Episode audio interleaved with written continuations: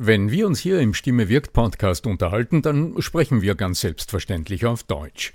Wie geht's dir mit anderen Sprachen? Sprachenlernen ist heute so wichtig wie nie zuvor. Und deshalb freut es mich so sehr, dass die Sprachenlernplattform Bubble in den nächsten Wochen diesen Stimme wirkt Podcast unterstützen wird. Mit Bubble hast du Zugang zu 14 verschiedenen Lernsprachen. Du kannst Bubble am Handy über die Bubble App oder über die Desktop-Version nutzen. Du wirst von muttersprachlichen Experten trainiert und du trainierst deine Aussprache mit der Spracherkennungssoftware. Die kurzen 15-minütigen Lektionen, die passen auch in deinen Zeitplan. Hast du Lust bekommen? Dann darf ich dich als Stimme wirkt Podcast-Hörer und Hörerin auf ein halbes Jahr Bubble einladen. Denn mit dem Code Stimme wirkt zahlen Hörerinnen für sechs Monate und erhalten zusätzliche weitere sechs Monate ihres neuen Bubble-Abos geschenkt. Du zahlst also für sechs Monate und lernst ein ganzes Jahr. Infos und den Code einlösen kannst du auf bubble.com slash Stimme wirkt. So, und jetzt zu unserem heutigen Thema. Herzlich willkommen zu einer neuen Episode dieses Podcasts. Ich habe mir heute wieder den Andreas als Gesprächspartner eingeladen, Andreas Giermeier von lernenderzukunft.com der Webseite, die dich vom Gehirnbesitzer zum Gehirnbenutzer macht. Und das gefällt mir deswegen so gut, weil du ja bei mir vom Stimmbesitzer zum Stimmbenutzer geführt wirst. Andreas, was bewegt uns denn heute so tierisch? Was uns heute so tierisch bewegt? Erstens einmal Grüße, mein lieber Arno. Grüße auch äh, Ihnen zu Hause. Und ganz, ganz spannend wird es heute, nämlich äh, es geht um Emotionen, es geht um Gefühle. Und zwar die Herausforderung für viele, die ins Kundengespräch oder in ein wichtiges Gespräch oder auch vor einer Rede, die einfach professionell leisten müssen, ist, dass vielleicht nicht in jedem einzelnen dieser Momente sie sich so 100% fühlen. So dass irgendwas davor passiert ist. In der Früh hat die Katze dir aufs Bett gekackt und keine Ahnung, deine, deine Frau hat sich den, dein Kind hat sich den Fuß gebrochen. Das ist äh, irgendwas, was halt einfach nicht gut tut. Ja? Wo einfach denkst, uh, das ist jetzt emotional nicht gerade das, womit ich so positiv in diesen Tag starte und erst rechne ins Kundengespräch, wo es vielleicht um viel geht. Und da ist jetzt eben die Frage, die, die gekommen ist, was kann man tun, damit man im Kundengespräch dann tatsächlich voll da ist, voll in der positiven Emotion, in der gebenden Emotion und eben nicht abgelenkt von irgendwelchen kotzenden Katzen oder gebrochenen Kindern und so, ja. Das war absichtlich. Mhm. Ja, das erlebe ich in meinen Trainings äh, sehr, sehr oft das sind Themen, die sehr, sehr oft angesprochen werden. Sei es jetzt in der professionellen Telefonie, wo man ununterbrochen Ablehnung erlebt. Oder natürlich auch im Verkauf, überall dort, wo du mit Menschen zu tun hast, da gelingt es nicht immer. Also es gelingt nicht jeder Akt der Kommunikation. Immer wieder passiert irgendetwas Unvorhergesehenes.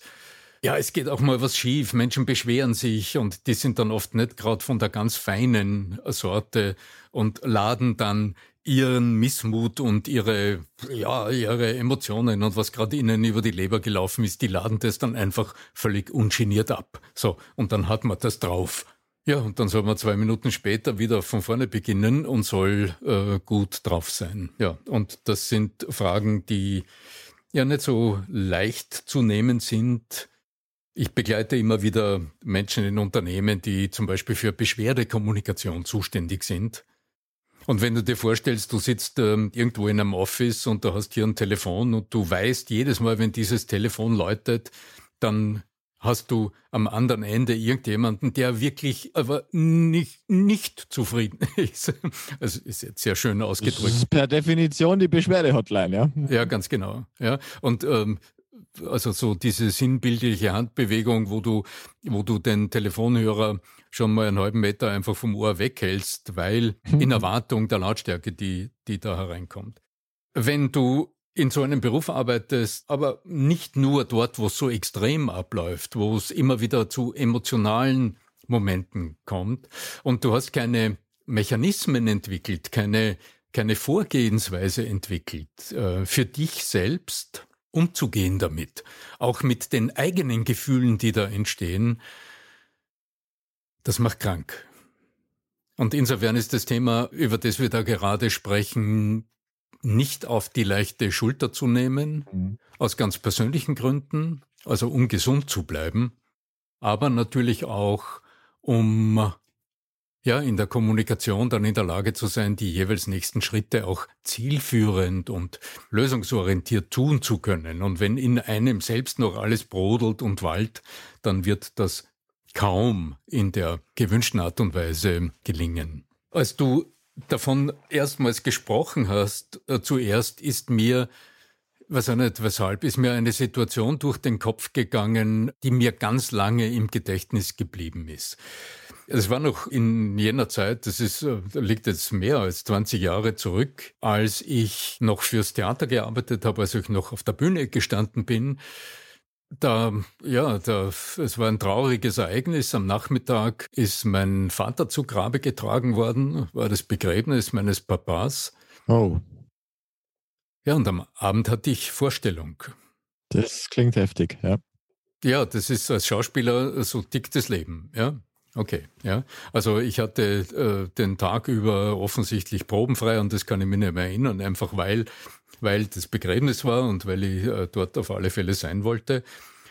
Und es war aber nicht nur irgendeine Vorstellung, sondern es stand eine Komödie am Programm. Ha. Ich kann mich nicht mehr, ich, ich, ich erinnere mich noch, was ich gespielt habe in dieser, ich, ich hatte also irgend so in einer ganz schrillen Komödie einen Chinesen gespielt, Chinese mit typischem Splachfellel und es war alles auf die Spitze getrieben und sollte wirklich auch komisch und lustig sein. Ja, und ich erinnere mich an mein Ritual, das mir ermöglicht hat, ob ich gut war am Abend, das weiß ich nicht mehr. Ja, das will ich jetzt nicht beschwören. Aber ich habe die Vorstellung gespielt und es war alles im Rahmen und ich habe dort auch meine Leistung erbracht. Ob es eine Spitzenleistung war, das mag ich heute, das mag ich heute nicht, äh, nicht mehr zu sagen. Ich hatte mir ein Ritual äh, zurechtgelegt. Und das hat so funktioniert. Vor dem Eingang zum Theater war so ein, in Wien würde man sagen, ein Besalpark. Also so eine kleine Grünfläche mit ein paar großen Hängeweiden oder Hängebirken oder irgend so riesigen Bäumen und einem Schotterweg. So einem kleinen Fußweg, einem Schotterweg, der von der asphaltierten Straße zur Bühnentür geführt hat. Ja, und ich erinnere mich, weil ich das immer wieder genutzt habe, das, das habe ich ritualisiert und für mich wirklich zu einem Ritual gemacht. Wo immer ich auch herkam, oft unglaublich hektisch, ich war damals notorischer zu spät kommen und immer am letzten Abdruck und manchmal ist die Vorstellung schon gelaufen, wenn ich noch irgendwo aus einer Druckerei kam und irgendwie ganz hektisch äh, Richtung äh, Theater gelaufen bin. Aber in dem Moment, in dem ich vom Asphalt auf diesen Schotterweg ging, der unter meinen Füßen zu knirschen begonnen hat. Habe ich diese, weiß es nicht, 20 Meter, ja, habe ich genutzt, um einfach diesen Schotter zu spüren, um dieses Knirschen zu hören. Ich habe meine Schritte ganz langsam, also meine Schritte verlangsamt und habe mich ganz langsam in diese neue Begebenheit hineinversetzt. Also ich habe den Alltag quasi in diesen 20 Metern über den Schottergehen abgelegt, mhm. bis ich dann zum Hintereingang des Theaters gelangt bin, dort ganz bewusst die Tür geöffnet habe, eine ganz schwere alte Tür aus den 30er Jahren mit so Eisenbeschlägen, so dickes Holz, die hat sich ganz schwer geöffnet und dann die letzten Meter Richtung Bühnengarderobe gegangen bin um mich dort umzuziehen, um mein Kostüm anzuziehen. Da lief manchmal schon die, die Vorstellung, wenn ich nicht äh, vom Beginn der, der Aufführung als Schauspieler dran war. Und dann bin ich dort eingetaucht in eine andere Welt und in eine andere Rolle. Und diese Metapher des Rollenwechsels, die empfehle ich heute auch sehr vielen Menschen, denn ich glaube, wir unterschätzen im Alltag oft, wie viele Alltagsrollen wir ausüben. Ich denke, jedem Menschen gegenüber haben wir eine andere Rolle. Und das ist uns. Der Vater, der Partner, der, der Kollege, der Chef, genau. der whatever. Ja, ja. ganz mhm. genau. Man, der Sportler, der was immer. Ja. ja. Ja, und manchmal bin ich Kunde, manchmal sind die anderen Kunden. Der ähm, Sohn am Nachmittag. Ganz genau, so ist es. Ja, wirklich im raschen Wechsel. Und sich dieser Wechsel bewusst zu sein, und vielleicht auch kleine ritualisierbare Momente einzubauen. Also zu sagen, okay, ich gehe jetzt von hier nach da und hier erfolgt ein kleiner Wechsel, den mache ich mir bewusst und diese Schritte tue ich bewusst, um dann in eine andere Rollenwelt einzutauchen. Was waren da die Trigger? Waren das vor allen Dingen der Weg oder war das visuell oder das, das Rascheln oder äh, von, von den Schritten oder? Ich habe mir jetzt so parallel vorgestellt, so diesen äh, Weg zum Ring, ja, so beim, beim Boxen. Da habe ich mir so den Henry Maske vorgestellt damals, der so mit diesem Vangelis. Da, da, da, da, da, da, da, da. Also der ist natürlich voll in den Mindset und da hast du einfach gespürt, egal woher er jetzt kommt, allein diese paar Meter zum Ring, da, da ist er aber sowas von ein. Ist, wäre das so, äh, mit, mit Ankern irgendwie zu arbeiten? Ja, ich denke, das sind typische Alltagsanker. Mhm. Also da ist der Fantasie keine Grenzen gesetzt. Alles Mögliche kann ein Alltagsanker sein. Das Berühren der Türklinke zu einem Raum kann ein Alltagsanker sein. Dass ich einfach äh, eine Türklinke berühre und merke, aha, die ist kühl, das ist Metall und die bietet mir einen ganz bestimmten Widerstand. Naja, okay, dann erlebe ich das und das holt mich aus meinem Trott und aus meinem Autopilot, wäre so ein guter Begriff, oder? Aus meinem Alltagsbehavior, aus meinem Auto ins Hier und Jetzt, aus ja. meinem mhm. genau führt mich durch das Spüren, durch das körperliche Erleben ins Hier und Jetzt. Und das ist übrigens das, was ich genutzt habe, ganz bewusst. Also ich habe erst später, als ich dann begonnen habe, mich als Trainer mit diesen Dingen vom Hintergrund her etwas genauer zu beschäftigen. Es ist das kinästhetische Erleben, das für mich heute als Werkzeug da im Vordergrund steht. Also dieses vom Asphalt, da läuft man und man denkt nicht drüber nach, wie man geht, ich bin hektisch und bin zu spät. Und in dem Moment, in dem ich den Schotter unter meinen Schuhen spüre und auch höre, dieses Sinneserleben, also dieses ja durch den Schotter ausgelöste bewusste Wahrnehmen hier ist was anderes unter meinen Schuhen. Das, ja, um das weiterzutreiben, da könnte man ja sogar fast schon in Richtung Walking Meditation gehen, ja? Naja, das Prinzip ist genau dasselbe. Ins Hier und Jetzt, ja. Mhm. Das Prinzip ist dasselbe. Das, was du da benutzt, ist die Propriozeption. Uh, welch Wort? Das ist dieses große unbekannte Wort. Das ist jener Sinn des Menschen, der noch vor dem Gehör im Embryo ausgebildet wird. Die Körperwahrnehmung. Das ist der, eigentlich ist es der siebte Sinn. Sehen, hören, riechen, schmecken, tasten, der Tastsinn, das, ist, das sind die Sensoren der Hand, die unglaublich fein erleben. Das Gleichgewicht wäre jetzt ein möglicher sechster Sinn, wenn man es mal durchzählt. Aber dann fehlt noch immer der essentielle Sinn des Menschen, der uns erlaubt, Körper. Wie heißt das? Probio, Probiosteption oder so ähnlich. Das Körpererleben auf Deutsch. Mhm. Ja. Mhm. Das sind äh, Sensoren in den Muskeln, in den Sehnen, in den Gelenken, die uns Last erleben lassen, die uns Faszien? Den Start. Faszien? Ist das so? Ähm, naja, die, das sind Sinnesorgane, also die Muskelspindel, die kannst du dir so vorstellen, dass um einzelne Muskelfaserbündel ein Sinnesorgan herumgewickelt ist, wie so. Ja, das sind die Faszien, oder? Ja, na, die Faszien ist, das ist wieder was anderes. Die Faszien, das ist die, die, die Hülle um die Muskelfasern herum. Aber das, wovon wir sprechen, sind Sinnesorgane. Okay. Und du stellst dir einen langen, zum Beispiel den Bizeps, kannst du dir vorstellen. Ja? Kann ich mir vorstellen, der, ja. Der, der einfach die Hebebewegung des Unterarms erlaubt. Ja? Und wenn der, der Bizeps zieht, dann wird er kürzer und dicker. Und um einzelne Muskel, um viele unterschiedliche Muskelfaserbündel des Bizeps sind solche Muskelspindeln herumgewickelt. Mhm. Und die stehen online über, über die Nerven mit dem Gehirn, mit dem Bewegungszentrum. Und wenn der Muskel zieht, wird er kürzer und dicker, also werden die Muskelspindeln gedehnt.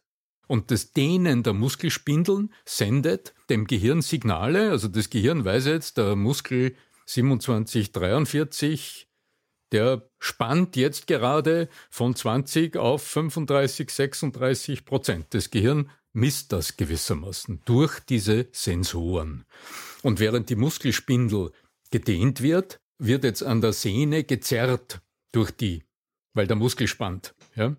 Und um die, äh, um die Sehnen ist ein Muskelspindel ist das eine, das Sehnenorgan wäre das zweite, das hat sich auch einen lateinischen Namen, aber dann weiß ich nicht, ja. Und ähm, ist auch besser so, glaube ich. Ganz genau. Und die Sehne meldet, mh, da wird an mir gezogen, da verändert sich auch wieder was und die, die, das Sehnenorgan misst es, damit, wenn der, der Muskel mal zu stark anzieht, dass die Sehne nicht reißt. Das ist ja ganz wichtig. Hilfreich, ja. Und während mhm. die äh, Muskeln jetzt arbeiten und an der Sehne ordentlich angezerrt wird, erhöht sich der Druck in der Gelenkskapsel. Mhm. Weil die Muskeln, die verbinden ja immer zwei unterschiedliche Skelettelemente, also zwei Knochen miteinander. Ja? Und dazwischen ist immer ein Gelenk. Das erzeugt Bewegung. Und im Gelenk ist ein Druckrezeptor. Würdest du also jetzt stehen, gerade Andreas, und nur mit deiner Aufmerksamkeit hinlenken, oder wenn du sitzt und du hast zumindest einen Fuß am Boden, oder zumindest eine Ferse am Boden, ja. Und du lenkst deine Aufmerksamkeit nur auf den, auf die kleine oder größere Fläche, die deinen, deinen Fuß oder deine beiden Füße den Boden berühren, dann spürst du ein bisschen Last. Wenn du sitzt, wird es nicht viel sein. Es ist nur eine Spurlast, ja. Linker Fuß, rechter Fuß, ja. Und jetzt kannst du spüren, wie sich die Last verteilt. Du spürst vielleicht deine Fersen, du spürst vielleicht den Vorfuß, ja?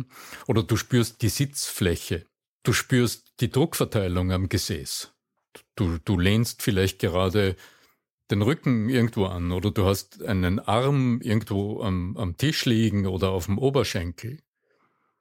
Und dieses Körpererleben, das Zeitwort dafür wäre spüren. Du spürst dich und das erledigt die Propiozeption, also deine Körperwahrnehmung.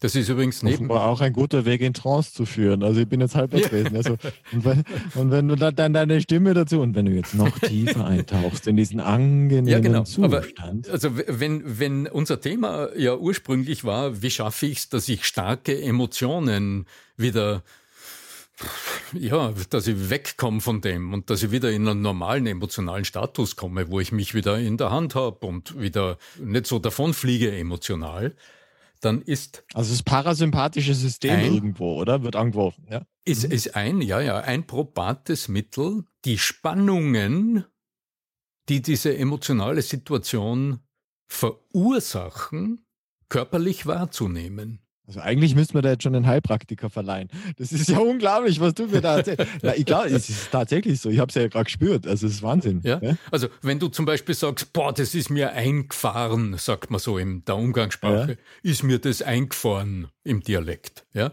Na, wo Geht mir in Mark und? Knochen, ja, so, ja. Na, in Mark und Knochen oder in die Magengrube. Okay. Der Magen ist ein Muskelsack. Und der spannt. Okay, so. Jetzt spüre ich richtig, wie mein Magen hart wird, wenn es jetzt mal emotional wirklich dicht wird. Ja, urk, ja, wenn es ganz unangenehm wird und ich in die Enge getrieben bin, ja, dann spannen die Schultern, der Nacken spannt, Schutzspannungen treten auf, das Gesicht verhärtet sich, der Kaumuskel wird hart, ja. Okay, so, und wenn ich jetzt eine Spur Erfahrung mit mir selbst habe, kann ich innehalten und kann sagen, okay, wo spüre ich denn meine Emotionen? Mhm. Wo spüre ich denn den Ärger? Wo spüre ich denn den Zorn? Wo spüre ich denn meine Verletzlichkeit? Wo spüre ich denn, was immer ich spüre? Ja, dieses nicht aufgehoben sein, dieses verletzt sein, wo spüre ich das? Und wenn du jetzt sagst, ich spür's zum Beispiel in der Magengrube. Okay, dann empfehle ich auch meinen Teilnehmern und Klienten, leg doch mal die Hand dorthin, wo du es am stärksten spürst. Wo du zum Beispiel Aufregung am stärksten spürst oder, oder Scham oder was immer es ist, dieses starke Gefühl, das dich gerade bewegt. Und du tust die Hand dorthin und du, ich lege jetzt gerade meine Hand auf meine eigene Magengrube, ja. Und ich spüre dort kurz mal in mich hinein und ich spüre die Wärme, den Stoff, mein T-Shirt, ja. Ich spüre ich spür meine Rippen, ah, ich spüre den Bauch, ja schon, seufzt es aus. Das heißt, jetzt haben sich bei mir gerade Atemspannungen gelöst. Ja, und das ließe sich jetzt verstärken, indem ich bewusst nochmal ausseufze.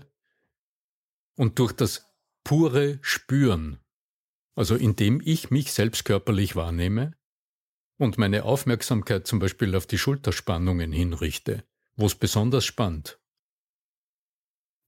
dann lässt es los. Das ist das, was ich mit einem Fachbegriff mittlerweile beschreibe. Das ist der Sense Focusing äh. Was immer es ist, starke Emotionen, Spannungen, Anspannung, Nervosität, äh, starke Gefühle, ja, Angst, was immer du hier gerade erlebst, wenn du dich fragst, wo spürst du diese Spannungen? Wo spürst du das am stärksten? Und du gehst dem nach und berührst dich vielleicht sogar selbst. Und du spürst einfach nach, wo, wo spannt's in den Schultern zum Beispiel, ja? Wo spannt's im Gesicht? Dann wirst du merken, dass dadurch, dass du den Fokus deiner Aufmerksamkeit in die Körperwahrnehmung gesetzt hast, dass du erstens für diese wenigen Momente nichts denkst, du bist ganz Körper erleben. Das ist eine Aktivität im limbischen Gehirn. Da ist praktisch der Kortex, also das Ich, wechselt, das, wie wir uns selbst gegenüber repräsentieren, wechselt ins Spüren. Ich erlebe mich, ich spüre mich, ich bin ganz spüren. Und dadurch lösen diese Körperspannungen. Und die, die Muskulatur, die ja ganz viele Schutzaufgaben hat, die lässt in dem Moment tendenziell los. Und je genauer du körperlich dich wahrnimmst, desto stärker lässt deine Körperspannung los. Und damit neutralisieren sich diese starken Gefühle, weil die Gefühle sind immer induziert. Also die Gefühle werden zu einem Großteil erzeugt durch muskuläre Spannungen. Ein Gefühl zu haben ohne dass die dazugehörenden Muskelspannungen vorher da waren, ist nicht möglich. Sehr schön. Also in diesem Sinne, ich bedanke mich, habe jetzt schon eine Folgefrage mir einfallen lassen, nämlich wenn ich jetzt dann in diesem, in diesem Ruhe-State bin, wie schaffe ich es, mich einzuschalten in den richtigen State, damit ich kraftvoll, powervoll, präsent da bin? Und das ist aber eine Frage für eine der nächsten Episoden. Lieber Arno Fischbacher, ich habe noch für Sie zu Hause, wenn Sie uns schreiben wollen, wenn Sie Fragen haben, ähm, podcast at arno-fischbacher.com. Ich bin Andreas Giermeier von lernenderzukunft.com, damit es ganz verrückt wird. Und Arno, dir überlasse ich natürlich wie immer den, die Verabschiedung. Ja, genau, aber die fällt kurz und schmerzlos aus. Ich bin der Arno Fischbacher und meine Losung, mein mein Ruf an euch da draußen, der ist und bleibt Voice Sells, denn die Stimme wirkt.